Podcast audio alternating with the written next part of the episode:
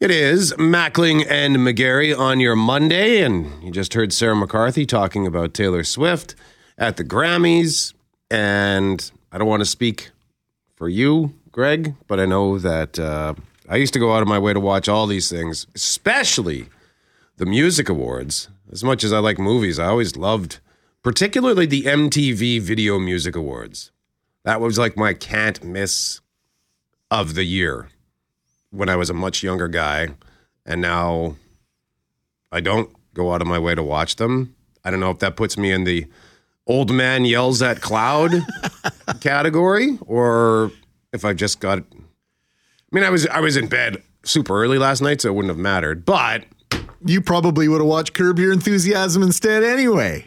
yeah, like that that was on at nine o'clock, depending on which HBO feed you get. If you get them both, the first one would have been nine, the second eleven o'clock. Yeah, I don't watch any of that appointment stuff anymore other than sports. Yeah. And even this weekend, the biggest sporting event, the NHL skills competition, Friday night, Saturday night, the little mini tournament that is the NHL All Star game, those mini games, uh, three on three competition, look like fun, but I had it on in the background.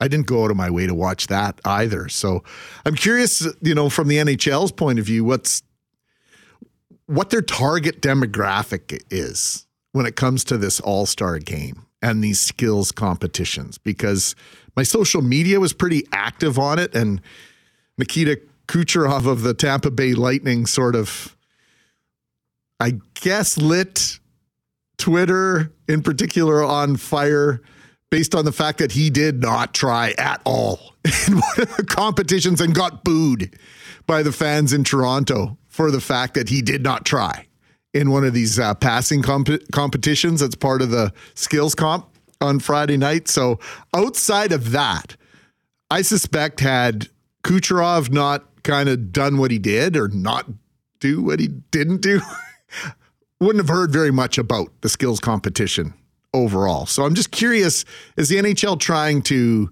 attract new viewers with these things? Or are they trying to entertain their current fans? Because speaking as a current fan, I couldn't give a rep about the NHL All Star game and the All Star weekend. What about your boys? They took a peek at it. Yeah. Yeah. Yeah, because when I was a basketball fan uh, as a teenager, I always paid, always watched the All Star Weekend festivities. More so the skills stuff, the three Sure. point contest and the dunk contest.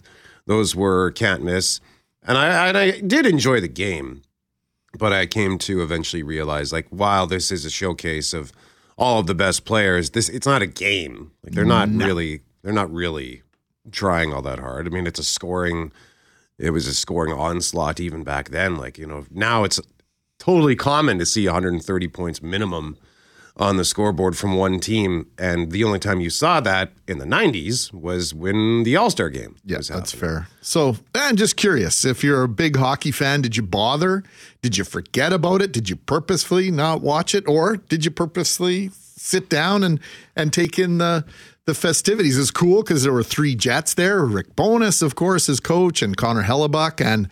And Kyle Connor representing the Jets, and that alone, typically back in the day, would have me glued to my TV. How much are they going to talk about Winnipeg? How much are they going to talk about the Jets? But you know what? Now it doesn't matter because you know we're in fourth place and rocking and rolling. So uh, Sean Monahan, by the way, uh, for Jets fans, did uh, land in uh, Winnipeg over the weekend. First practice with the Jets. Cam Poitras has all sorts of uh, audio from Jets practice yesterday, and the other big news from the Jets is the fact that Mark Scheifele is back. Uh, looks like he's ready to go. The Jets are in Pittsburgh tomorrow night, so looks like they're going to have a full complement of of forwards and, and defensemen. They've got some roster moves to make, in fact. So uh, lots of Jets discussion as we make our way through the day on CJOB. And our question of the day that currently resides at cjob.com has to do with the Jets and that deal that was made on Friday. The question is Would you like to see the Winnipeg Jets make another move before the trade deadline? 27% say yes, a big one. 22% say yes, a smaller one. And 51% say no, we're good. What say you? I would love to see them make a, another move. They have the assets in terms of prospects. I don't want them. There's certain players on that list that are untouchable in my mind. I don't run the team, obviously, so it doesn't matter what I think. But I would love to see the Jets. They have cap room to make another move, whether it's another forward or maybe a defenseman that's a little bit bigger. I, I, know Christian, I think it was Friday, was taking uh, a little bit of issue with John Shannon's assertion that maybe the Jets need to get bigger.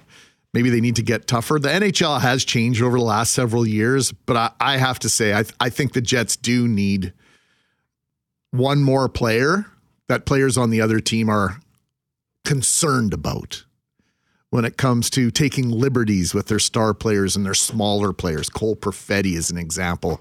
Takes a ton of abuse.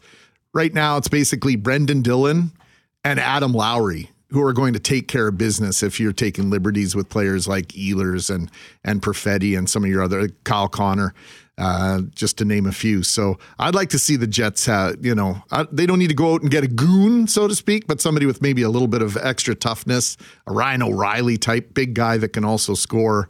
When so, I'm not saying the Jets are going after just a player like that. So yes, Brett, I would like to see the Jets make another impactful move before the trade deadline.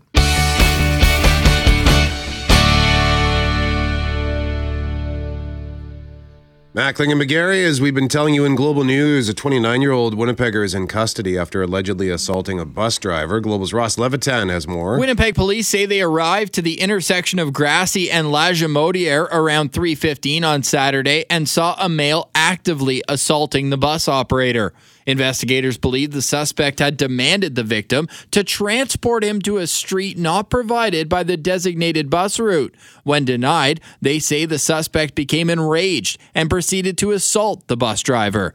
The driver stopped his bus, activated emergency equipment, and opened doors to allow other riders the ability to get off safely. Once stopped, police say the suspect threatened to stab the victim. The suspect has been detained in custody.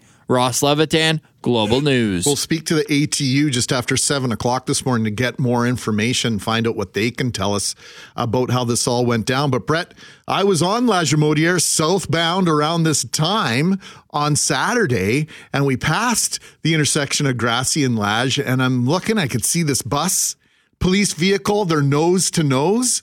First thing I thought was, mm, obviously the police vehicle there, not good Often it's a crash, right? So no alarm bells. But I'm also thinking that bus, I don't think I've ever seen a bus there. So that seemed odd. And for, I'm usually driving when Jackie and I are together. I was in the passenger seat and I looked over and I'm reading the destination sign. And instead of the route and the route number and the destination, it's flashing basically emergency call police, call 911. So it was clear to me that there was an incident on that bus and the operator had done whatever they do if there's a button or whatever that they press in order to alert uh, the public uh, i need help here. And clearly they got some help. So i called ross levitan in the newsroom to say hey i'm seeing this. You might want to find out what's going on. So here we are on monday morning. Yesterday we got confirmation that this was a serious incident on this bus.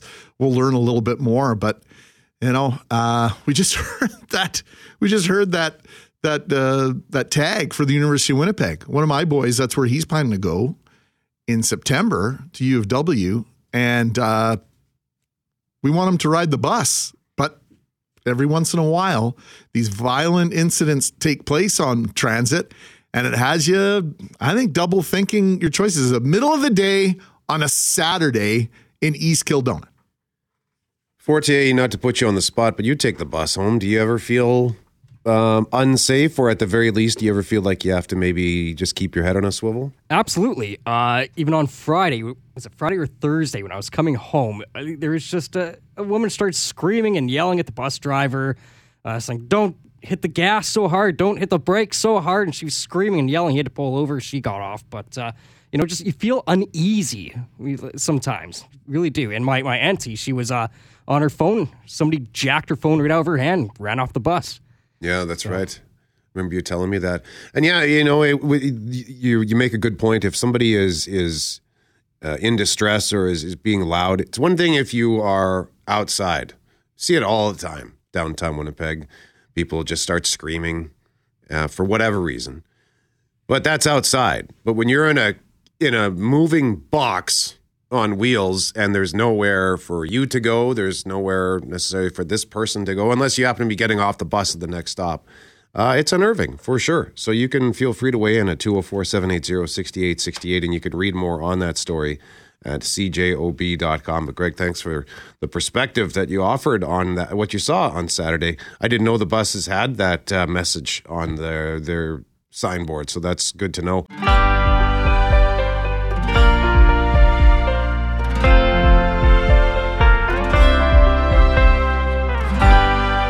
So this happened last night at the Grammys. Taylor Swift. Taylor Swift set a record with her fourth Album of the Year win, the most of any artist ever. And she also kind of upstaged herself, announcing news she said she'd been keeping secret for two years. My brand new album comes out April 19th. So, first of all, first question Sarah McCarthy, big Taylor Swift fan. And uh, did you know this album was coming? No idea. I thought she was going to announce like a re-record of like her older albums. So this was a shock. I was watching live too, so I was like, "Oh my goodness." So she wins the award, so you're already mm-hmm. excited. Yeah. And then she announces she's launching a new album. How excited did, you, did you? How high did your excitement level jump? My my heart skipped a beat for sure, a couple beats. Yeah. and I texted uh, Global's Tegan Rasha. Did you hear? Did you hear? I texted all my all my Swifty friends, and they're like, "Oh my gosh!" Like some don't have cable, right? So they're just waiting for the tweet or the That's X cool. or whatever. And yeah, yeah, we got pretty excited. Thank God. What's it going to be called? The Tortured Poets Society or Depar- something? department, yes, the Oh. tortured poets Yeah. department. There's, if there's one tortured poet that I know of, it's Taylor Swift.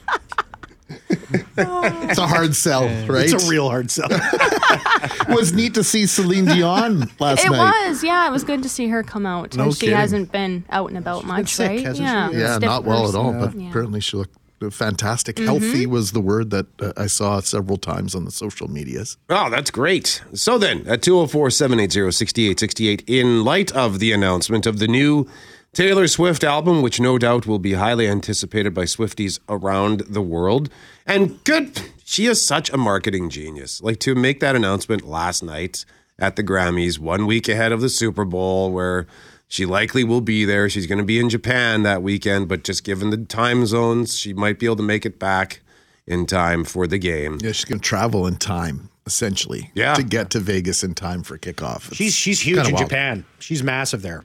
Huge. Yeah? Yeah. Her him and Ed, Ed Sheeran is big there too, but Taylor Swift is all across the globe massive. So Can you imagine that in 2014, Ed Sheeran and Taylor Swift played IG Field together? Or, you know, now Princess Auto Stadium. yeah, exactly. Did he open for her? Yeah, He did, yeah. Opened, wow. opened. Uh, opened. Okay.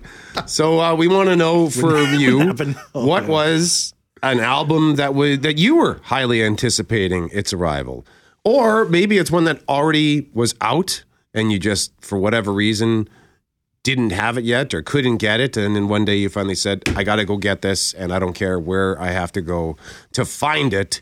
Back in the days where you actually had to go out and buy it at a store rather than just pull up your music app and listen to you know 3 billion songs at your fingertips 204-780-6868 and let's go around the horn here why don't we start with sarah mccarthy Well, I think I've talked enough about Taylor, so I'm going with another album um, that came out in 2002. And now I was four years old at the time, so I was not listening to this music at the time. But um, this album by Avril Lavigne, Let Go, her very first album. It was a cou- I can't remember what year of elementary, but we were all just talking at recess one day. Have you heard of this girl, Avril Lavigne? She's so cool. She's so good. And uh, this second single is what really sold people, I think, on her talent.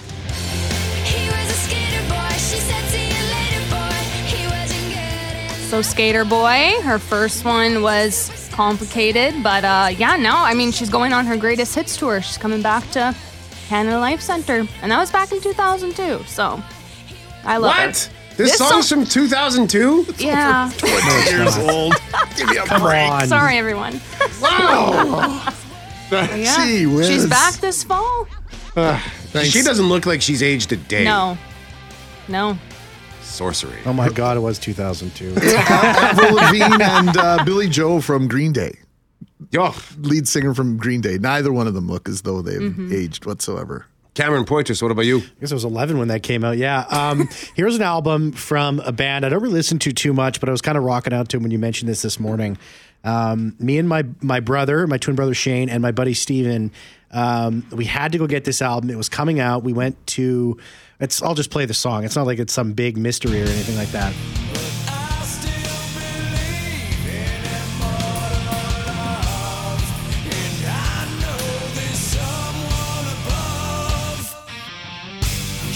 It's uh, Godsmack Four.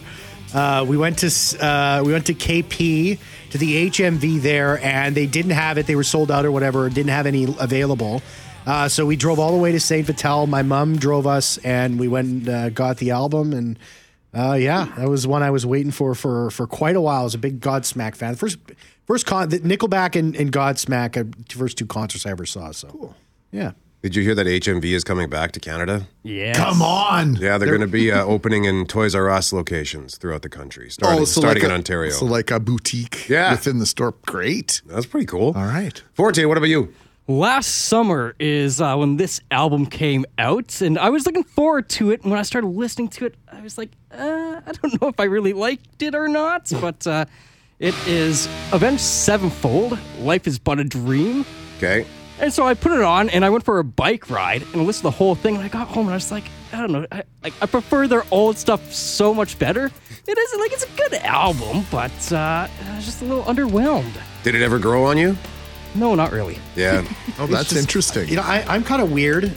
If I really like an album so much, I w- will then stop listening to that artist. I won't listen to anything new that they do mm. because I don't want to ruin that album.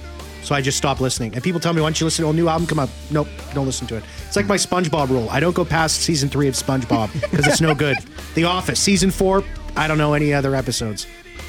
hey, you've got con- you're a man of conviction. I'm a man of conviction. I have my beliefs. and Greg Mackling, what about you?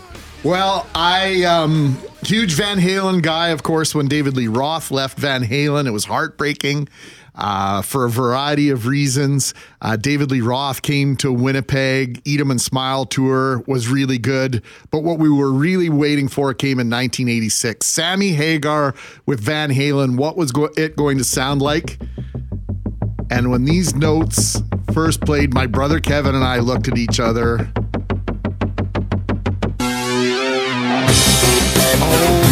My God. They're even better with Sammy Hagar than they were with David Lee Roth. They just, they they're two separate bands. And when 5150 came out, I forgot all about David Lee Roth for about five years. 204 780 6868. What is an album that you were eagerly anticipating? You were super excited, whether it was still on its way or whether it was already out and you just hadn't found the time or hadn't gone out to get it yet. And maybe you went on an adventure like me, trying to find it. Somebody in Winnipeg's got to have this thing. Tell us your story for a chance to win. We've got two prizes today. Either you can win dinner and a movie at the Met, A Star is Born, or Winnipeg Symphony Orchestra's Cirque Symphonique. Winner will choose, runner up gets the other prize. We'll pick our winners at 9.15. 6.57, Sarah's got your news next.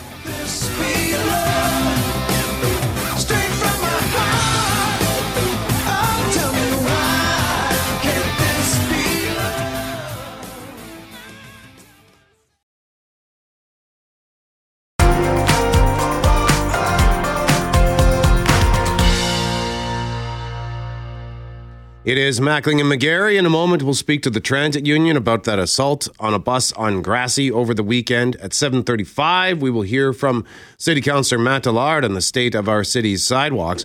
But before that, just as it pertains to the weather out in Halifax, you know, on Friday we had uh, our super fancy 680 CJOB breaking news Groundhog Action Center news desk. Yes. And this Rick in Cooks Creek has pointed us to something with kind of a similar name. Yeah, so this is from his son, lives north of Halifax, uh, measuring snow depth by beer cans. Rick asserts that should be a Manitoba thing. This from Sober Island Brewing Company, their Facebook page. For those following the official Sober Island Brewery, Brewing Deck Rail Snow Tracker, here's today's update. We are just over five beer cans high, enough to fit the entire beer family. It seems to be moving outwards. We will continue to track progress. That's great. So thanks for sharing that. And then Ed says, guys, uh, leaving for Florida today, hoping Winnipeg gets hit with a snowstorm while I'm gone. We've heard a lot of people say that they they they go and they take their hot trips, but they feel cheated. They're not missing any bad weather. So, Yeah. Ed, uh, here's a raspberry for you. But we know you're not alone in feeling like, hey, if I'm going to go away, I might might as well be missing something dramatic and unseasonably cold versus what we're getting right now. All right, but right now we want to continue to talk about how a 29 year old Winnipegger is in custody after allegedly assaulting a bus driver. Winnipeg police say they arrived to the intersection of Grassie and Lagimodiere Boulevard around 3:15 Saturday afternoon, where they witnessed a male actively assaulting the bus operator. Once stopped, police say the suspect threatened to stab the victim. He has been detained in custody. Investigators believe the suspect demanded the victim uh, to transport him to a street not provided by the designated route. Anytime a worker's safety, Brett, is threatened, it's bothersome. Let me rephrase that. Um, it actually gets me angry, particularly when it's essentially predictable that at some point in one's career that they're likely to face something like this. Violent incidents on transit been on the rise over the past several years. Was digging up some numbers. 2022 saw 104 such reported incidents. And as of October of 2023, last year, there had been 91 such events. Chris Scott is president of the Amalgamated Transit Union 1505, joins us this morning. First of all, Chris, thank you for this. Can you tell us how the operator is doing? Uh, well, I mean, the operator is doing as well as uh, can be expected. Uh, we'll be reaching out to the operator, uh, as we do with uh, all our, our members when they're uh, subjected to acts of violence, whether directly or indirectly in the course of their duties. So the police, we just shared their version of what they believe happened. What do you know? Do you know anything different than that that you can share with us this morning?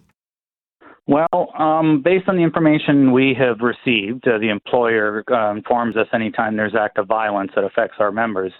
Um, he was traveling in, the area on a Route uh, 44 bus, but the assailant uh, wanted to get to Capel Avenue, which the 44, even when it's downtown, doesn't travel uh, anywhere near. The 44 travels down Graham, and Capel is on the north side of uh, Ellice. So he was clearly on the wrong bus wherever he it is that the the uh, the assailant boarded, and the operator was just doing their duty, telling the uh, passenger that this route can't get you there. You're going to have to take and the other route, or maybe a combination of routes to get there faster. So, in terms of the procedures the operator engaged to not only alert police there was an issue, uh, but it sounds like this was not an empty bus. So, what can you tell us about, you know, when passengers were able to get off? Well, this is always one of our biggest fears. Uh, an operator being assaulted while uh, driving down the road, um, depending on the uh, seriousness of the, the first impact of the assault, the bus could go careening anywhere. In that area, there are ditches. So several people could have been injured very badly. And uh, I commend the operator for, while protecting themselves from being assaulted, they had the wherewithal to stop the bus, secure it, and open the doors so that their passengers would be safe. Now, I've witnessed uh, the aftermath, quote unquote, of this myself. Uh, and I have to tell you, I was shocked because I'd never seen Chris. I knew that the signs could, could, you know, be the destination sign, the digital sign at the front of the bus could alert the public to the fact that the, that the operator was in distress. But of course, I'd never seen that with my own two eyes. Can you just tell us a little bit about how that worked, that, that system works?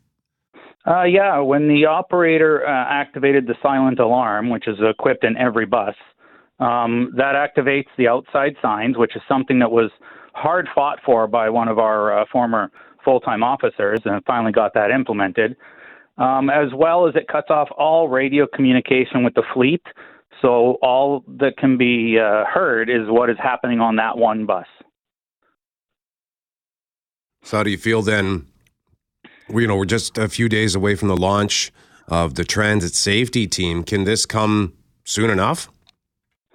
Uh, well, soon enough would have been last year sometime, obviously, ideally, or, or even before that. Um, we have been working with the city, implementing steps of measures, trying to see what it's going to take to have a tr- safe transit system. There were shields installed, there are cameras installed, there was an increase in the inspectors uh, walking the, the streets downtown, and now we're up to the point where we're having these transit security officers. Many of my members are still calling for uh, a transit dedicated po- um, department of the police. But we've got to be careful going down that road. Elaborate on that. Why do why do we have to be careful in your mind, Chris? Well, many citizens of the city don't respond well to seeing authority figures such as the police uh, imposing on their life. Um, yeah, they appreciate the police showing up uh, when they're needed, and it would be great to to have the police available to react to these uh, instances of violence. But having them uh, implemented into uh, the bus um, every day uh, would be overwhelming to a lot of our passengers. Two quick questions. Uh, when that silent alarm is sounded, where does it go again? Who who gets the report? Do, do police get immediately notified that there's a situation on a bus? Um, that is the responsibility of those uh, that are working in control center. The silent alarm is activated. Radio communication is cut, except for the one bus, directly to control center. They listen to what's going on, and then contact uh, police from that point, and and try to relay to them whatever it is the operator can relay to uh, control center. All right. And with regard to you know uh, the the WPA has grieved the idea that that police are not were not hired for the safety patrol. How do you feel about that? Uh, I mean, well, the police have uh, uh, their responsibilities. Um, they've got to look out for their bargaining rights. Um, it's been deemed to be a CUPE position. Uh, so CUPE is obviously going to defend and fight for their bargaining rights. Our primary concern is the safety of the service and the safety of my members. All right, we will leave it there. We thank you very much for your time this morning, Chris. Much appreciated. Thank you very much. Chris Scott is president of the Amalgamated Transit Union 1505. And you can read more on this story at cjob.com.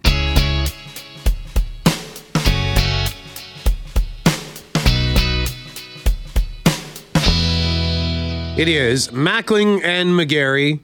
Coming up at 9.35, we're going to be joined by one of our colleagues down the hall at Power 97 who's a huge wrestling fan because something happened on Friday at SmackDown that could take what's already a big event, WrestleMania 40, which is coming up in April, and make it a huge, huge mainstream event by involving The Rock. But it seems like the fans are not happy about this, the WWE fans. And there's all kinds of confusing stuff that came out of there. So we won't get too deep in the wrestling weeds. I see this more as a personnel, big time story as opposed to, you know, I don't want to get too wrestly, for lack of a better word. Yeah, this is a media story, right? To a certain extent, and it's also the story of of storylines. We we appreciate storylines, and uh, can you bring back that recurring character once too often? Might be part of the discussion here as well. So we'll get into that at 9:35 with Ed from Power 97, but that's sports entertainment. Let's talk some sports because the NHL All-Star weekend has come and gone. The Jets have a new face in the fold and we are less than a week away from the Super Bowl. I don't know what number it is, Brett. Uh, Fifty-eight or something. I don't know. I can't read those Roman numerals. Like L- LVIII or whatever it is. Yeah, I maybe. don't know. Is that 58? Anybody know? I think it's 58. Jim Toth, co-host of Jets at Noon, joins us now, master of uh, sports conversation. Is it 58, Toth? Brett McGarry and Greg Mackling. you don't know. You don't care. You don't want to need to know what the number is for the Super Bowl. The Rock tells you to talk wrestling. You talk wrestling. Do you want to talk some wrestling, Jim? No, I don't actually. I never watch it, but I do get a kick out of The Rock. So, Pretty good. That was good. um, yeah, I tried. It's probably very bad, so don't worry about that. I think it is 58, yes. Okay, we'll go with 58. It's 20. It's the 2024 Super Bowl. Get with like Come on, NFL. Right. so the only one I get really excited about is Super Bowl 20 whenever it's on ESP Classics. And other than that, I, whatever, it's Super Bowl something. Here we go. But I, I understand. I've talked to some friends in Vegas, and uh, the whole, uh, they call it the Death Star, the, the arena where the the Las Vegas Raiders uh, play, and it's uh, started some, uh, I guess, some animosity because their biggest rival, one of their biggest rivals, the Chiefs, uh, are painted all over their building, Oh, as boy. are the San Francisco 49ers. It's all ready to go. They've had it up for for about a week now. I'm told in Vegas. And uh, they say that uh, I remember my first NFL game in Kansas City was against the Raiders, and the Raider fans had come on come in on Friday night, and they were everywhere. So it's it's it's kind of a a stick in the the side of the Raiders fans to have the Chiefs all over their building. Yeah, those those rivalry games. Uh, my Chiefs uh, game experience in KC was the Broncos, so similar thing. Just Oh, you know, they're they're hated. Uh, Leah Hextall uh, was was visiting with us last Wednesday. We wanted to know some ideas in terms of of targets that the Jets might have on their radi- on their radar with regard to adding to uh, their forward core in particular. And I demanded names, and Leah Hextall said, "Well, Sean Monahan's a name, and I think you might see him as a Jet." Lo and behold, Friday we find out Sean Monahan is now a Winnipeg Jet. What do you think? Yeah, no, Leah was bang on, and, and I, I was talking about Sean Monahan for about a month now, and, and I like the fit too. And, and I had some pushback from some fans about a month ago when we started talking about trade um, acquisitions. Obviously, Lindholm was the prime prize. I, I think he would have been spectacular here, but unless you can re-sign him, which I hear they're asking Calgary was nine million plus, that just doesn't fit with the Jets. And I look at the deal with the the Canucks, and I I think well, good for them if they can re-sign him, but they can't fit that in either. So it's a pure rental that's why he kept circling around to Monahan because it's a first round pick and a conditional third if they win the Stanley Cup. So um, I think that's a price the Jets fans would happily pay if they won the Stanley Cup. And if not, it's a first round pick. And I think it's a great fit for the Winnipeg Jets and why I was on it from the get go. And a lot of people were talking about his injury history and some other things, but to me, guys, there's two things this this great Jet season um, is having. There's two things that they struggle with. It's the face-off circle and the power play. And Sean Monahan is very, very good at both of those. He he's very good um, on face-offs. I believe just by the trade, he's already the Jets' highest percentage guy this year. He's 55 percent. Um, he's excellent on the power play on the faceoffs, and I think penalty killing wise, he's 34 34 in the faceoff circle. So it addresses their two biggest needs. He's very good on the power play. He's great in the faceoff circle. And the other thing he does well is forecheck. The the statistics show that he's a great forechecker, and that's Rick Bowness's system, right? Like when this forecheck is going and causing turnovers, and they get out of their zone and get on the the other team, that's what Sean Monahan does well. So um, I, I was surprised that the price went up to a first round pick. I thought they could get him for second and a prospect, or just a second and maybe a fourth.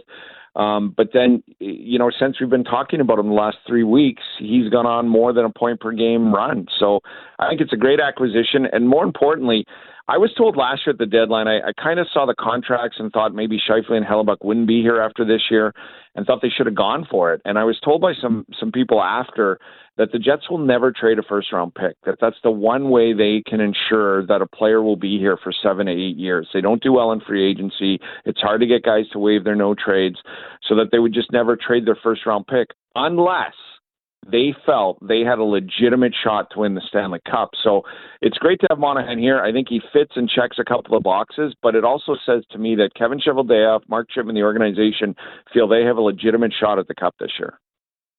Jim, what's your take on the All Star weekend? Is it good marketing or a waste of time? Uh, McGarry, let's talk wrestling again.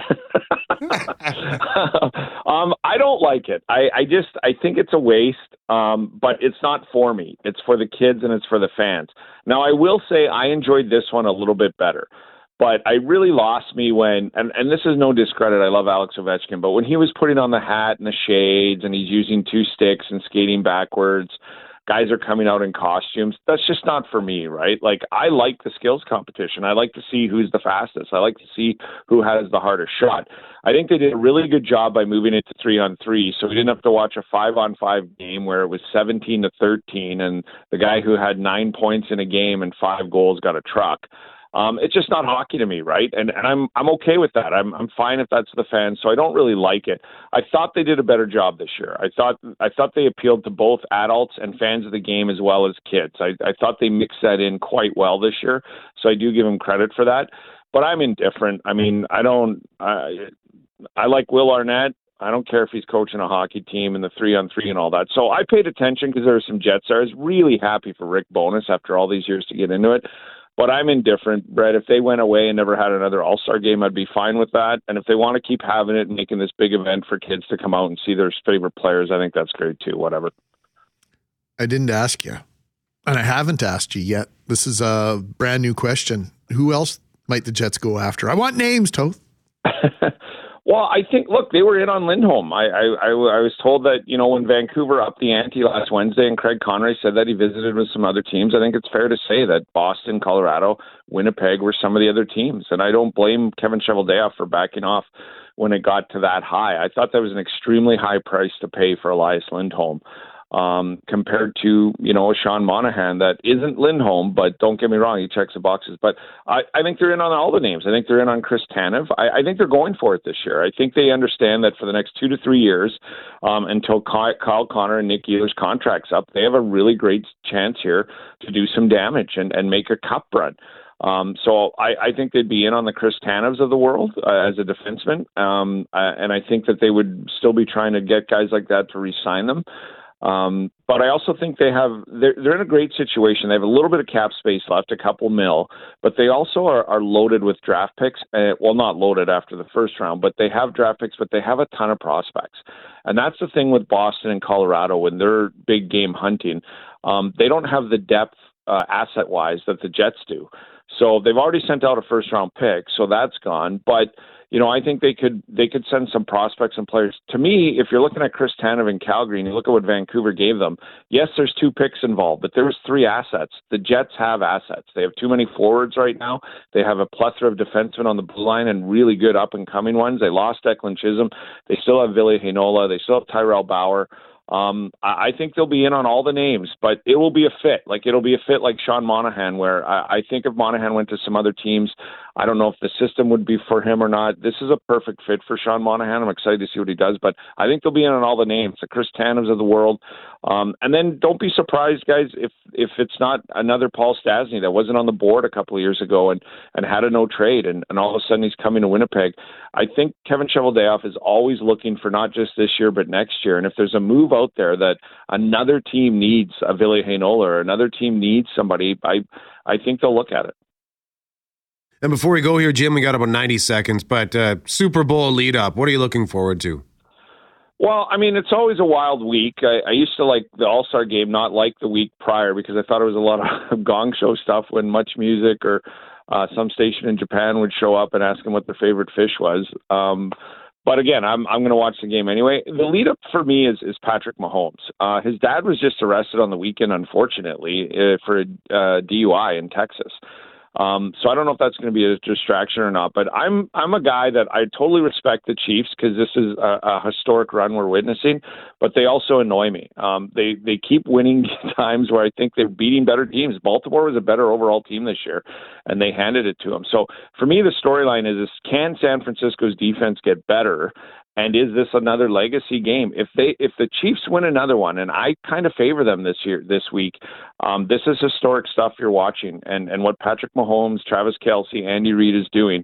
Um, this is a historic run. If they get a third Super Bowl championship, you have to start talking about Patrick Mahomes like you do about the Joe Montanas and and maybe even the Tom Brady's. There's a ways to go there, but in order to get there with those conversations around this team and Patrick Mahomes, you have to win this third one. So if they win the third one, I think you can start talking how good and how much more can this team win. Christian McCaffrey and uh, Brock Purdy going to have something to say about that. Well, 848, I mean, Jim. thing, Gotta go. right? Gotta go. That's I got thing, the right? last word, buddy. Sorry. All right. Jim Toth joining us live on 680 CJOB. He's co host of Jets at Noon and the host of the Jim Toth Show. And of course, another thing to, to watch out for as we head toward the Super Bowl is, you know, the uh, the fact that Taylor Swift and Travis Kelce are going to push an endorsement for Joe Biden. Oh yeah, it's all a conspiracy, Brett. This has been planned for years. The way this is all, it's all scripted, man. So we're asking you this morning what's an album you were eagerly anticipating its arrival? Just announced yesterday at the Grammys, Taylor Swift says she's releasing a new album on April 19th. Came as a surprise and a shock to Swifties around the world. So no doubt they are excited for April 19th. And great, what does Gail have to say? Well, Gail says when Michael Jackson's Thriller came out, I was close to first in line to get it. I grew up with the Jackson Five. I'm the same age as Michael, says Gail. So I had heard it was a great album and I really wanted it badly.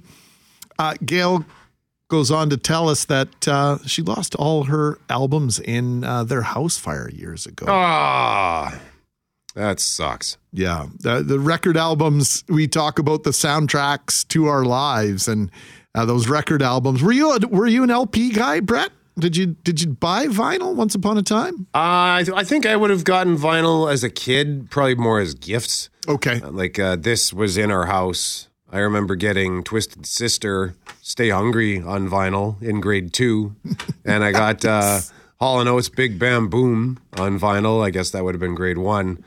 Uh, but so I did have some LPs, but they kind of went away over the course of my childhood and into my adolescence. I just loved the LP. You know, just its size, the artwork, the liner notes, everything that came with opening and either receiving or purchasing a brand new album. We were talking about some of the places that we would go to get those records or tapes or CDs, whatever generation you were. And the, the record baron over by my Grammy's house uh, in uh, in River Heights over at Kenaston and Grant was always a go-to for me. I didn't know there was a record baron in your neck of the woods. Yeah, there was a record baron on in Transcona at Regent and Rougeau, so the southwest corner, where you might know it as where the byway once was. Once upon a time, there's an RBC front and center, which used to be Clancy's, which used used to be Mother's.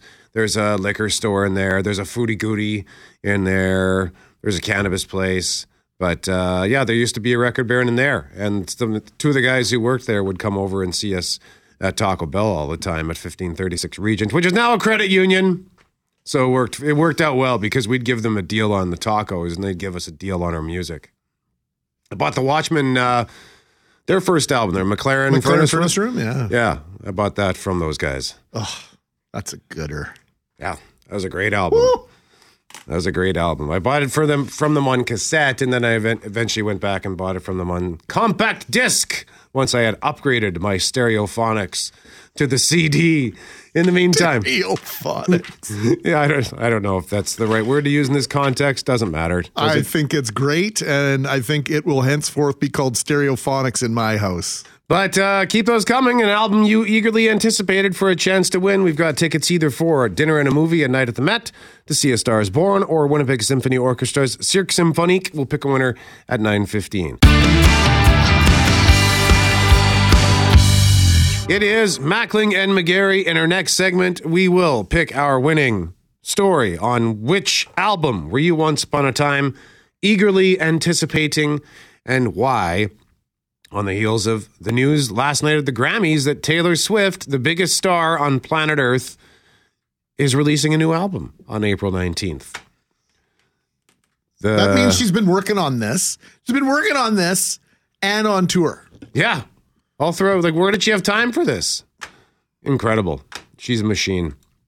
And I know, of course, a lot of people are Just as an, just quickly on the the whole the, the like she's on TV every week in the NFL cheering on Travis Kelce, Kelce in Kansas City. And I know that there's a pocket of the NFL fandom who doesn't like it. And I don't understand what the big deal is. She's on TV for what, 60 seconds a game? Last week, I don't know if it was Colin Cowherd or somebody else uh, that I pay attention to put a stopwatch on how long she was on the screen for the AFC Championship game. It was 32 seconds. Oh, what's the even, big deal? even even with all the stuff on the field and everything, right? You, you conflate sometimes what you see on the TV with what you're seeing in your social media because so many of us are watching the game and scrolling Twitter or X and and Instagram at the same time, right? So it's like, no, she was on the TV screen for 32 seconds. Okay. All right. So I'm sure we'll get more into that as the week progresses, as we march our way towards the Super Bowl. But right now, March might not be the word you can use if you want to go for a walk outside in Winnipeg, depending on who you talk to. Now, at 735, we spoke to City Councillor Matt Allard from St. Boniface, who says the city, we can do better at cleaning the sidewalks. And he pointed to a number of injuries that happen and says a lot of people get hurt because they're out walking on these slippery sidewalks. And these are injuries that could be avoided. And I asked him not to be flippant. I said, I'm not trying to put light or make light of any of these injuries. And as somebody who walks home, trust me, I have almost lost it. Almost bought it several times this winter so far, particularly trying to cross the Osborne Bridge. But it is winter and winter's slippery. So Councillor Allard said this. Winter, sure, but it's also less. Yeah, I mean it's it's slippery in the winter, sure, but it's also less slippery in the winter in other cities. When you when you do when you've done as much research as I have, because I think I had uh, three of those motions panned to do a, a, a plow to concrete pilot project in places outside of downtown. I did a whole lot of research, legal, uh, engineering. I know that if you get the right plows, you get the right combination of sand and salt, you are not slipping on city sidewalks. And you know the irony of that situation with with uh, with that friend of a friend I talked to that that broke uh, her ankle in three places is if that person had been driving a car, all of the in-kind costs would have been covered, physiotherapy, uh, loss of employment, all of that. That's insured. But if you're walking on the sidewalk in the winter, you're taking your life, you're taking your income in your own hands. And what's frustrating for me is that I know it's possible. All it takes is for city council and the public service to take it as a priority and get the right equipment, get the right sand, get the right salt. It is totally doable. I know that it can be. I can. I know it can be done. Go on YouTube. You've got ice crushers.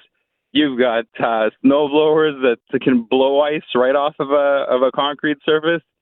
If there's a will, there's a way. There's a will with me. That is the context of those nine seconds. And um, you know, I think it's also indicative of the type of attitude we have uh, at times at City Hall about uh, about clearing sidewalks. And some people forget that um, some people need to use sidewalks. Some people do have mobility issues. Some people are writing on my Twitter. They're stuck all winter because they use wheelchairs and they don't feel safe. Councillor, is that the type of city we want to live in? There's solutions. Like, get, let's get them done. Okay, so Matt Allard mentioned that nine seconds of uh, audio from Janice Lukes. Just want to play that for you real quick here. honestly, we're a snow city, and I think we're doing. I think sometimes we get a little spoiled from the incredible work we're doing, and we want it instantaneously. So, how do you feel about it? Is it incredible work? I know Janice Lukes uh, wrote something and shared on her on her Facebook page something called the trough effect that happens. This is mostly in residential areas, Brett, where you have a buildup of snow on both sides of the sidewalk. And then when it gets warm, as it's been, and that snow begins to melt, the water inevitably collects on the concrete on the sidewalk. And that's how you end up with ice. But in the downtown area, everything's supposed to be cleared out, right? They get rid of those snow banks so that there's a place for but the, the downtown sidewalks have been incredibly icy as well. Well after we've had had have had a snowfall. Christy, listener Christy says, I'm able bodied and I work and live downtown and I walk to and from work. And I've had to use spikes on my boots a few times this year. Often the downtown sidewalks are impassable for people with mobility issues, and this enrages me. I was in St. B this weekend, and the sidewalks in places are absolutely treacherous. If I end up retiring here, I'm resigned to the fact that I will be a prisoner in my home for likely most of the winter because this quote unquote winter city keeps making lazy excuses for their lackluster efforts at clearing roads and sidewalks. Christie says, do better. So, uh, Christy referencing uh, St. B, I like to stop more often than I should at the fromagerie on Provencher, right? That's a Bothwell cheese, has their fantastic shop there. Well, I can tell you, well, how long is the last time we had any measurable snow? Two weeks that we've had any snow. Yeah. Been melting for at least 10 days now. There are snowbanks there still on what should be a priority one one of these uh, areas of the city that's being promoted as a retail district very walkable. They spent i don't know how many hundreds of thousands of dollars replacing the sidewalk on that south side of provencher last summer. And it was closed for uh, for months and months. The merchants there had to deal with that. And then now there are these snowbanks. Now that it's been plus temperatures for the better part of a week.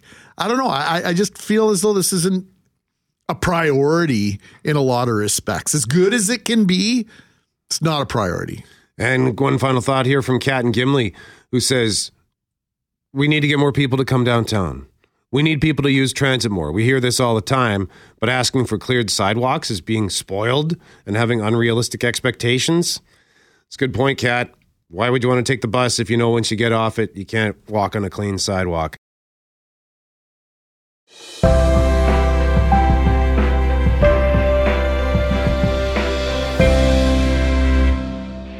It is Mackling and McGarry, and we're asking you at 204 780 6868.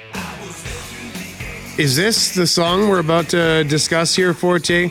We've I believe so. I hope so. I hope I got- got it right. We've got tickets for dinner and a movie at the Met to see A Star is Born on Wednesday, February 14th, or tickets for the Winnipeg Symphony Orchestra's production of Cirque Symphonique on Sunday, February 25th. And we're asking you about an album that you eagerly anticipated, and Uliana, our runner up here, Greg. And uh, this one is right in your wheelhouse, right? Kiss? It does. I was at the same concert tour in 1988 as Uliana. She says this story goes back to 1992. My brothers and I were huge Kiss fans growing up. We saw them live in 88 for the Crazy Nights tour. I was only 11. We were devastated in 91 when Eric Carr, their drummer, died and had no idea what this meant for the band. I was home alone watching much when the VJ announced coming up the new Kiss video in a mad panic. I grabbed a blank VHS tape and pressed record. A total departure from what we were used to, including a blonde drummer. I- I- when I my brothers got home, I showed them the video, and we waited for the Revenge album to come out. The video was unholy. Okay. I sort of remember this, but not really. Probably because I, even as I listened to this off the air, I thought, yeah, this isn't one of their best efforts. But that's a neat story, Juliana. So thank you for sharing that. But our winner today ties into a, a, an album that I remember the anticipation for this album, not felt by me per se, but by a lot of my friends. This listener says the album I was excited for was Pearl Jam Vitology. I remember hearing it was being released on vinyl two weeks before it was released on cassette and CD. So I bust my way downtown to Music City and I bought it, paying with all loonies. And when I got home, I dug out my mother's record player and I listened to it over and over and over and over again, kicking off a love of both collecting vinyl and Pearl Jam collectibles. And I even taped it for anyone who wanted a copy before the CD release. That's right, boys. I was a bootlegger. Oh my. Trying to channel some George Costanza there. Not sure if I succeeded. But yeah, that was huge. And I'd be my follow up question to this listener, because I think it was right around that same time that Pearl Jam started releasing like just like CD copies of their live gigs. Yep. They were one of the first to do it, I think, uh, because that would be a popular sort of uh, thing that I would like to, like that I would do when I was in uh, smaller independent record stores would be to try and find these bootleg copies of. A lot of times the concerts came from Japan, and uh, it was just something that yeah, if you could get this was something that was known out there that you get a bootleg of their concert. Well, Pearl Jam said, "Nah, you know what? We're going to start releasing these things." And it did when one of my buddies had them all. What did like didn't they release like 50? Yeah, well, they have a Pearl Jam station on Sirius FM, and they play the live stuff all the time. Cool. All the time. So congratulations, you win, and that means Uliana is the runner-up. So the winner will choose the prize, and Uliana will be the runner-up and get the other one.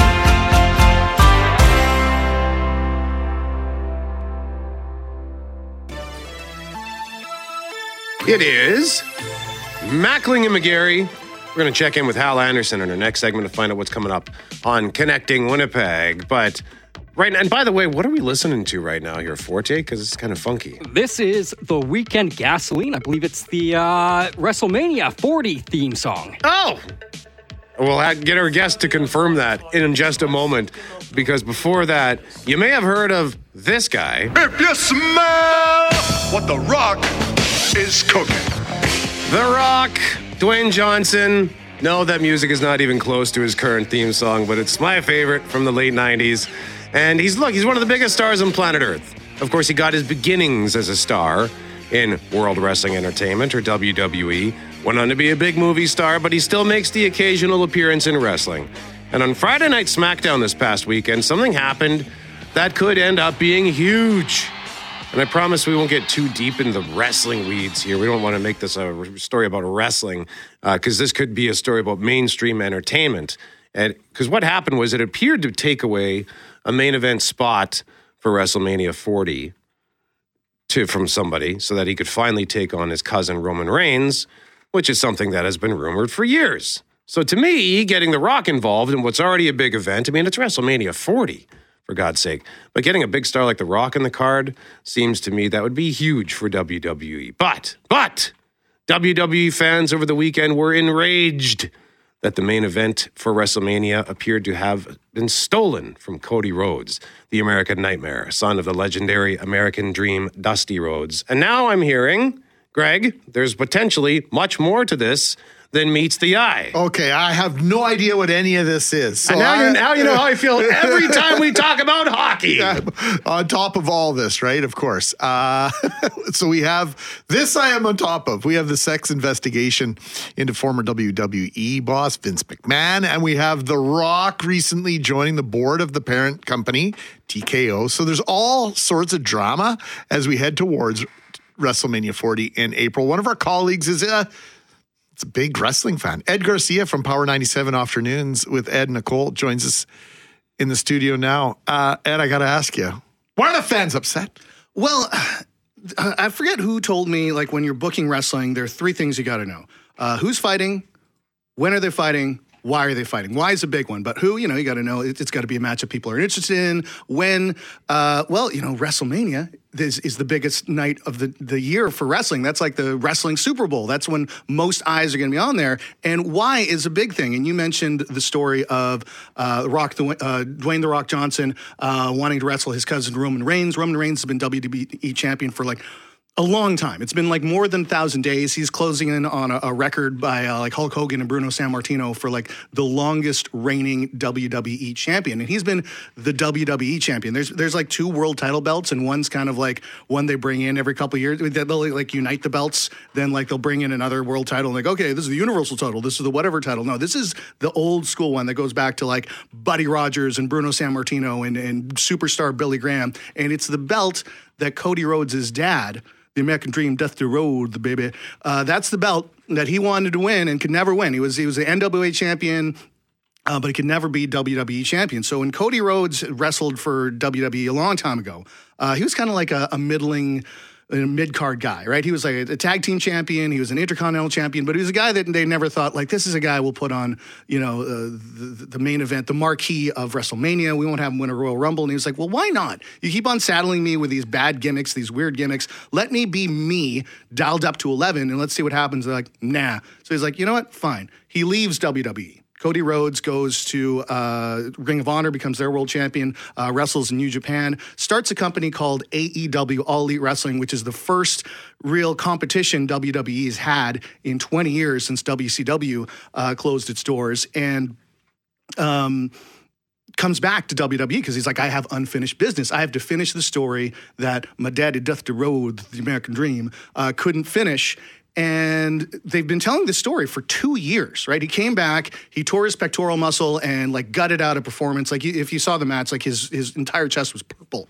A- And he was Yeah, like, it was tough. and he was off. He was off wrestling for like six months, nine months. I forget how it was. And he comes back last year at the Royal Rumble, wins the Royal Rumble. And like for the last thirty years, if you win the Royal Rumble, it's like a thirty man battle royal. There's a women's version as well, but they'll stick with the men's part here. Um, If you win the, battle, the the Royal Rumble, you get a shot at the world title at WrestleMania. That's how it's been, with a few exceptions here and there, uh, since 1993. And last year, wins the Royal Rumble, goes to WrestleMania. Everyone's like, "Oh, he's going to finish the story," and he loses to Roman Reigns. But with like outside interference, you know, it was a, kind of a schmoz job. They're like, okay, is this the thing in wrestling? We're like, okay, we're gonna, we're kind of not gonna give you what you want yet, right? It's kind of that that game of keep away, right? The the bad guy will keep the world title, and you got we're gonna string you along, string you along. Just and- when you thought you were going to get what you want. yeah, exactly. And like that's what Ric Flair did as champion uh, in the 80s uh, for like the entire decade. That's what Triple H did as champion in the 2000s. So, like, okay, this is what they're doing Roman Reigns. Okay, Cody wins the Royal Rumble just, what, a week ago?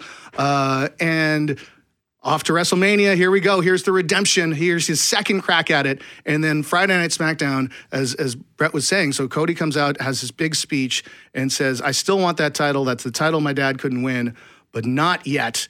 And in comes The Rock, and The Rock and and uh, and Roman have their stare down, and then everyone's like, "Huh." What? Because storyline didn't make you spent two years leading up to this story of like finally when everybody was uh, up, uh, you know, for him. And I get it. A lot of people want to see The Rock versus Roman as well. So you have two different storylines that people are wanting, but like for Cody, it just doesn't make sense for what they've set up. That he's just like just won the Royal Rumble a week ago. If you wanted The Rock to be in the main event, why didn't you have The Rock come in and win the Royal Rumble a week ago? Yeah. I know. I don't I don't quite get it. And I'm wondering, are they because there is some outside stuff happening with the WWE as it pertains to the former boss, Vince McMahon? I mean, are they bringing in The Rock as some sort of potential damage control? Yeah, I mean, there, there, there's, there's the conspiracy there out there that the whole thing with bringing The Rock, the whole thing with, because nobody's talking about Vince McMahon right now, right? The whole weekend, all the wrestling news was what's happening. Like, how, how dare they take this shot away from Cody? Uh, the Rock is being a jerk. Because, like, also beyond this, like you mentioned, The Rock is on uh, the board of directors for TKO, so he's kind of like the boss, and he can just walk in and say, like, okay, I want, I want main event at WrestleMania. Even though like he's a big enough star, he doesn't have to say that. Um, it just doesn't make sense for it, it, it, You got two worlds going here, right? The the, the wrestling fan who's been watching uh, Monday Night Raw and Friday Night SmackDown this entire time and has been you know being told this story. Uh, and then there's the casual fan who probably only shows up at Royal Rumble and WrestleMania, and that's kind of it. Who okay, Cody's fine, but this is Rock the Dwayne Johnson. This is one of the biggest movie stars on the planet, uh, the most electrifying uh, superstar in WWE history. Of course, you'd put, put him in the main event, but it doesn't make any sense with what they've set up the last two, three months. Yeah, well, and that, that's that. Like that. That was. I had a bit of a uh, back and forth with a buddy over the weekend who is a passionate wrestling fan like you are, and I'm a wrestling fan, but not nearly as much as I used to be. You know, I was at WrestleMania X7 in Houston uh, through a contest they won at Power 97 before I was an employee in this building. So, I mean, I love wrestling. I, I get it, but this was I was exactly that fan you just described. When I heard that The Rock was going to be main eventing at WrestleMania, the first thing I did was sought out what happened in this segment on SmackDown, and I could tell that Cody was being shuffled aside, and I didn't care because it's The Rock. and I that to me that's kind of what the WWE would be going for. But then to see the fans sort of push back, like that sort of ties into what what makes wrestling fans pretty unique, I think, in terms of, of as a fandom because they are so so passionate. Yeah. I mean, if you're if you're watching the show every week and you're being fed the story and you're being told like you know the way you react to the matches, the way you react to the characters is what gets guys uh, pushes and what gets guys demoted. And if you've been backing this one guy for the biggest moment of the year, then all of a sudden like, well, we actually remember that guy you used to like ten years ago. He's coming back, so he's and he's a bigger star outside of wrestling. We're going to bring him in. A similar thing happened uh, right before WrestleMania 30 uh, with Daniel Bryan. He was the kind of guy that uh, like like Cody Rhodes, the fans were getting behind, but like that wasn't in WWE's plans, and they didn't actually have him win the Royal Rumble. They had uh, uh, Batista. Um who at the time uh, was just starting his movie career. I think Guardians of the Galaxy had uh, was just going to come out, so they're like, "Oh, okay, let's let's take the guy who's uh, who's going to be a big movie star soon, and let's put him in the main event of WrestleMania." And the fans just revolted, and to the point where they actually changed their plans. Like, actually, just kidding, we meant to put Daniel Bryan in the main event this entire time. So they do make mistakes in terms of Oh, yeah. who they who they promote, who they put up. Do they listen to the fans, or does it typically go the other way where they have different ideas, like the Dave Bautista thing, and they ultimately end up fracturing uh, fan engagement? Well, we're going to see what happens, right? With that one, they caved. They caved and they let Daniel Bryan have his moment uh, beating Batista and Randy Orton at the main event of WrestleMania. Other times, and the last you know couple years, Roman Reigns has gotten a lot of heat because they keep on pushing him. And the fans like, we don't want this guy. Why do you keep on like shoving him down our- our throat? And they, that's why they turned him into a bad guy. And like, okay, it makes more sense. We can go and boo him. Um, but yeah, they, they've reversed course sometimes, but other times they've been headstrong. And it's not sure, like, are they going to keep headstrong? Is this part of the whole thing? But like, it's like, okay, if they put Cody back into it, why did he give up his title shot just so willingly on Friday? Like, it doesn't make sense to any storyline. So yeah, I mean, there there- and uh, I'm hearing this whole thing could just be a a work, as they call it. It could be the storyline. Who knows? But I'm very curious to see. Like I said, you, you once you involve The Rock, especially at a WrestleMania, at WrestleMania 40, then to me that gets a lot of eyeballs paying attention, whether it's the right call or not. But GMAC, one before we let Ed go, we got to ask him about something you realized he was up to on Friday that he got to meet Tom Morello That's Rage right. Against the Machine. Yeah, what the heck, man? I knew Tom Morello was here, and I knew he was doing something at the at the museum. How did you How did you get in on that? Did you guys not get the email? We sent you guys an email about this. Did you really? Yeah. Col- Colin, our promotions manager, like let uh, Global know and let CJOB know. Hey, Tom Morello is coming to town. I knew he was coming to town. Uh, he's going to have a press conference at noon on Friday. Does anybody else want to go? And nobody like got back to him. So so Colin was like, okay, Ed, let's go.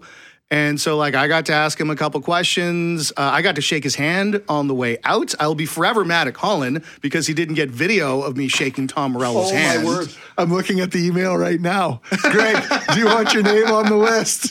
Really? yeah. Yeah, you guys could have met Tom Morello. Like like the Oh, my the guys at Global didn't even like we had to go like film it on an iPhone instead of like bringing like a proper camera from Global. Yeah, I don't think I got that email. I'm not entirely sure. I would probably wouldn't. Uh, that that that would have. That's totally Greg's thing anyway. Um, but that's cool that you got to me- at least meet him, Yeah. even though you don't necessarily have any proof of it. I did it. of There's- I believe you. There, there's audio of me asking him a question. Okay, there you go. well, hey Ed, thanks for uh, your insight on the wrestling stuff and for bringing it down to a level that is you know a bit more street level. We appreciate that, and I'm looking forward to. Are you going out to watch it again this year, like last year? Yeah, we'll probably do the same thing. Okay, good. I'm in for Saturday for sure.